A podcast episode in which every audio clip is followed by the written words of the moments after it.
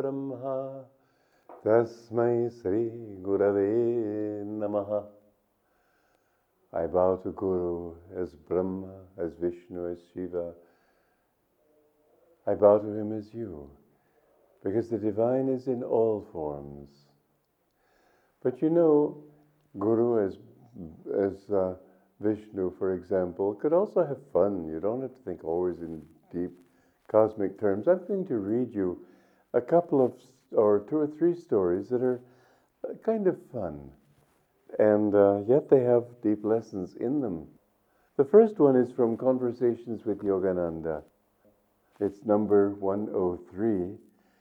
I suspect the Master was showing me, amusingly enough, another aspect of his teaching one day. It was after uh, a luncheon guest had left, and I was sitting alone with him at the table. Idly, he tried to flip a fork into an empty glass by striking downward on the curved prongs. Several times his attempt failed, but he persevered. On about the fifth try, the fork finally went into the glass, which broke. The Master looked at me smiling, almost like a child. "But it went in," he said, as if proudly. It seemed he seemed to be telling me that whatever one sets his mind to, it should be carried through to completion, even if, in the process, the glass gets broken.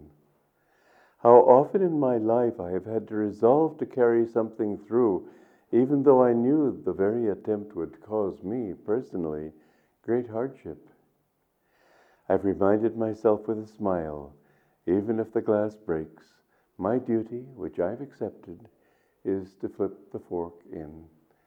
That's sort of a fun story, not not uh, a profound teaching, and yet, yes, it's profound because it's practical. I'd like to read you a couple of other stories that are fun also. Doctor Lewis said to us, uh, Master and I were standing on a sidewalk one day many years ago, when a man riding by on his bicycle noticed the Master's long hair and stuck his tongue out at him derisively. Oh, about two feet further on, he came to a large mud puddle. Right in the middle of that puddle, the front wheel of the bicycle came off. He went sprawling. And one more.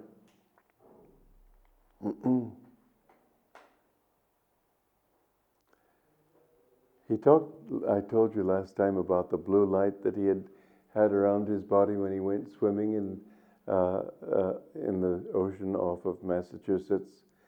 Doctor Lewis said, I saw that blue light around him on another occasion. This happened years later. We were crossing the Mexican border into California. Master had bought mangoes for everyone. The car was fairly reeking with them. I was certain they'd be confiscated at the border. As you know, the California customs are strict about that sort of thing. But when the inspector came up to examine our car, he said nothing. How did we manage that one? Another passenger asked me as we drove on merrily into California. I'm sure I couldn't explain the mechanics of it, I replied. All I know is, as we passed the frontier, I saw blue light all around us. And you know, living with a master can be fun. It's not always a solemn thing. That's why I mentioned Vishnu, because when you read the stories, for example, of, of uh, Krishna, there are a lot of delightful stories in there, and often they have a lesson. But you must remember that ultimately this is all God's leela. It's His play. And He wants us to enter into it in that spirit of fun. Um, it's, of course, serious also. But people who pull long faces and can't have fun, they they can't really grow spiritually. They get too tense, too puritanical, too judgmental of others. I'll tell you another ridiculous story. One time the young boys in the school who were living in Encinitas, in his community there, they were meditating, and uh, they began to feel things hitting them here and hitting them there. And finally, one of them opened his eyes, and Master was back there blowing little pellets of paper at them. And you might think, well, gee, is he uh, he should take their meditation seriously. Well, frankly, they weren't meditating. They were sort of sitting there. And so he knew that, so he played with them. To remember that God plays with you is is fun. It. Uh, I remember also something that Anandamayi Ma said to a mother. Uh, she, she said, tell your child to behave himself, but not too much.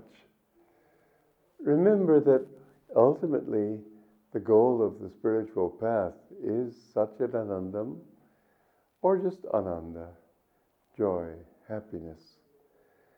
When you meditate too, it's important to meditate with that attitude of joy. Don't sit there thinking, when am I going to find joy? You'll never find it that way.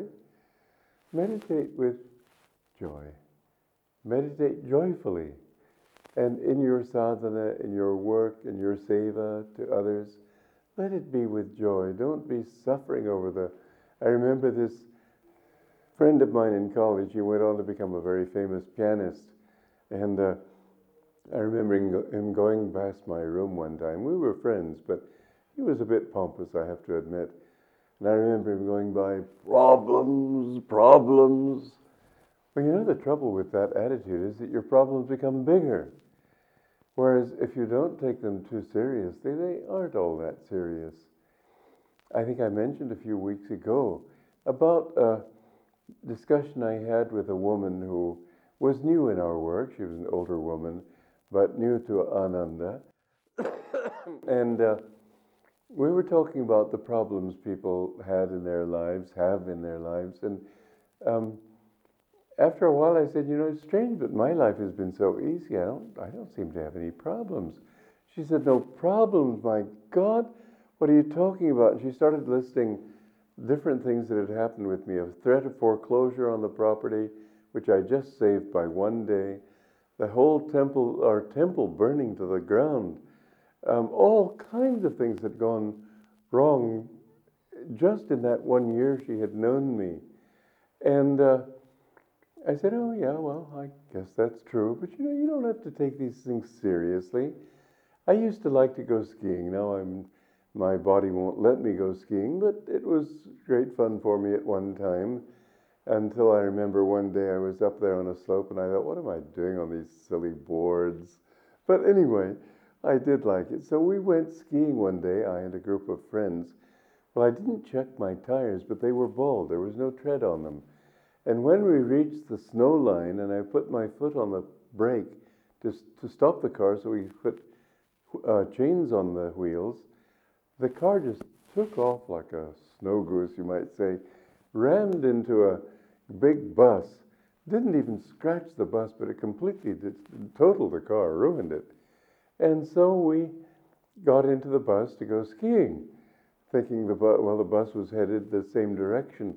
And there was a woman on the bus who commiserated. She said, oh, what a pity you've totaled your car. And I, I hadn't thought of it as a pity. I knew it was a fact, but I hadn't, I hadn't put an emotional twist on it by saying, what a shame. And when she said that, I, I thought, well, yes, I, I did total my car. But I said, you know, a week from now I'd feel fine. Why should I waste a whole week? I feel fine now. And so we had a good time, and when we came back, yes, I had to get another car, but life's problems are so much easier if you don't sort of let them spill over. So that uh, um, it's sort of like the book, Alice Through the Looking Glass. I don't know how many of you may have read that one by Lewis Carroll, but it's delightful. There's Alice in Wonderland and Alice Through the Looking Glass. And in the Looking Glass, everything, when she goes into this world uh, of the mirror, everything is backwards. So everything's backwards in time, too. So I think it's the Red Queen, it may be the White Queen. Anyway, somebody says, oh, oh, oh, oh. She, Alice said, what's the matter? She says, I'm going to prick myself with a needle. And then she stops crying. She says, what happened? Oh, I, fin- I pricked myself. Well, you know, that's so much true that... Uh, We worry about what will happen, but when it happens, then it's over with. Don't take these things too seriously. Let life go on as it will. You will see that bit by bit, if you just take things one day at a time, well, it was sort of like when that temple burned down. I've mentioned this story to you uh, before, and it's, it's, it's worth telling. There was a French woman who had a shop not far away from where we were, and I went in there that same day singing some sort of song, and she said, "You are singing?" I said, "Well, I've lost a temple, I haven't lost my voice." She said, "Oh my goodness, when my when our house burned down, I weep six months. I thought, well, why waste six months? It's a fact, it's happened.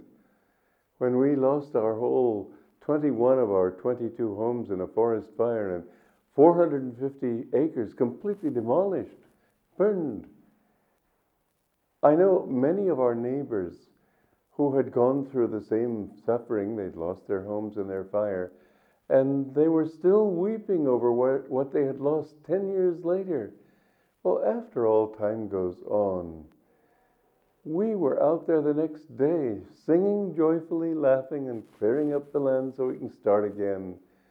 We didn't have insurance. It was entirely possible we would lose everything. Well, whatever God wants, whatever, if you give your life to God, He will take care of you. Don't worry about it. How often I have seen that attitude. Now, how did I learn it? From my guru. He had that freedom. One time, he his temple burned. It was not, didn't burn. It was swept into the ocean. Years later, said, "What a pity you lost that beautiful temple." I re, I was there. I remember him saying it was the best thing that ever happened to me, because from that. Because I lost that temple, I had to go out more, and God wanted me to go out more and teach again. And so from that came a church in San Diego, a church in Hollywood, and uh, it brought me into another chapter in life.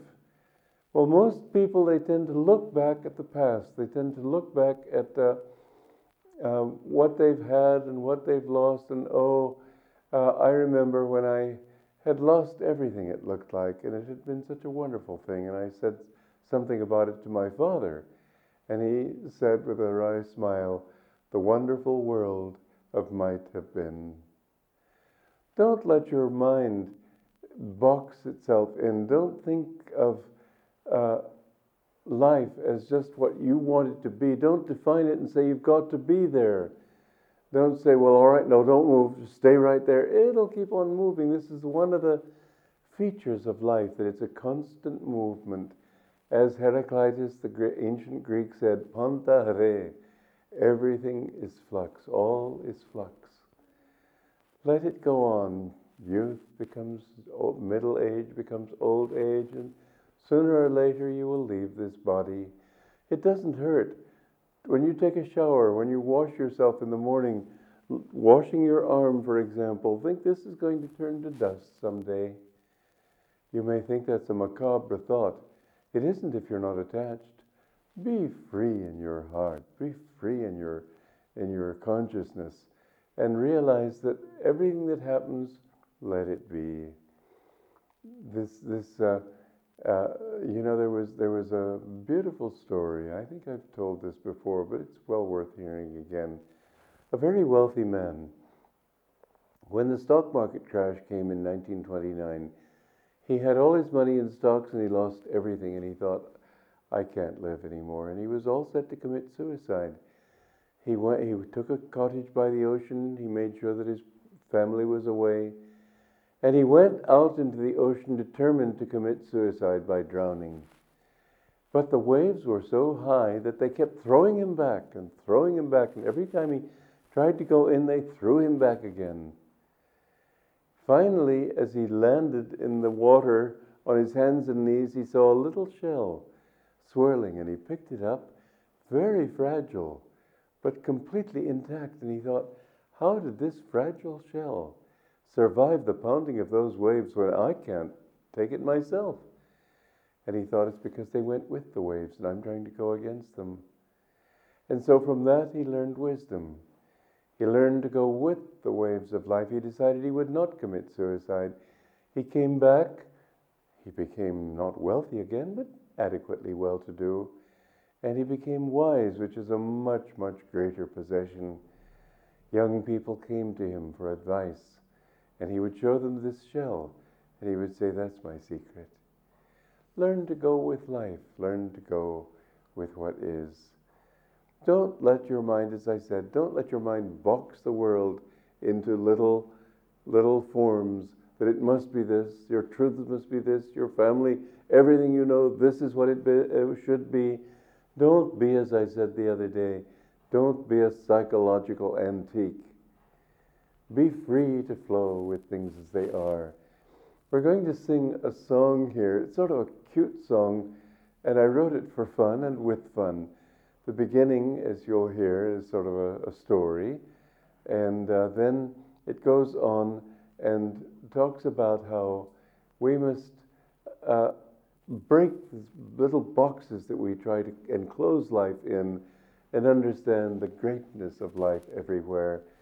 Be youthful in that sense. No matter what your physical age is, be youthful, be young, be free. Joy to you.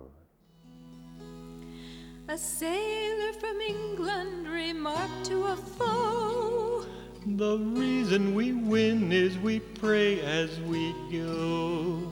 Yeah, but we praise well, just look at our dead. Ah, but we pray in English, the Englishman said.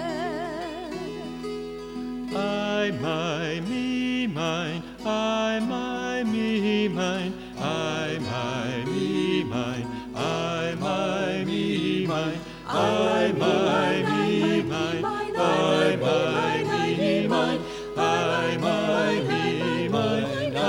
my, me, mine. I had a little box when my Lord made me, and in that little box I did put a tree, a pony, a teddy bear, a bright green sled, everything around me that my eyes did see. How can a little box ever hold a sled?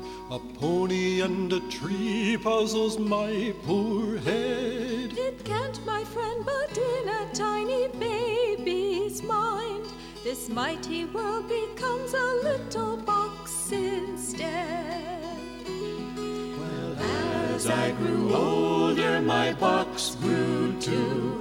Held airplanes and ships and a birch canoe, and school books, a foreign trip and college proms. Good times and friends aplenty, yes, and also you.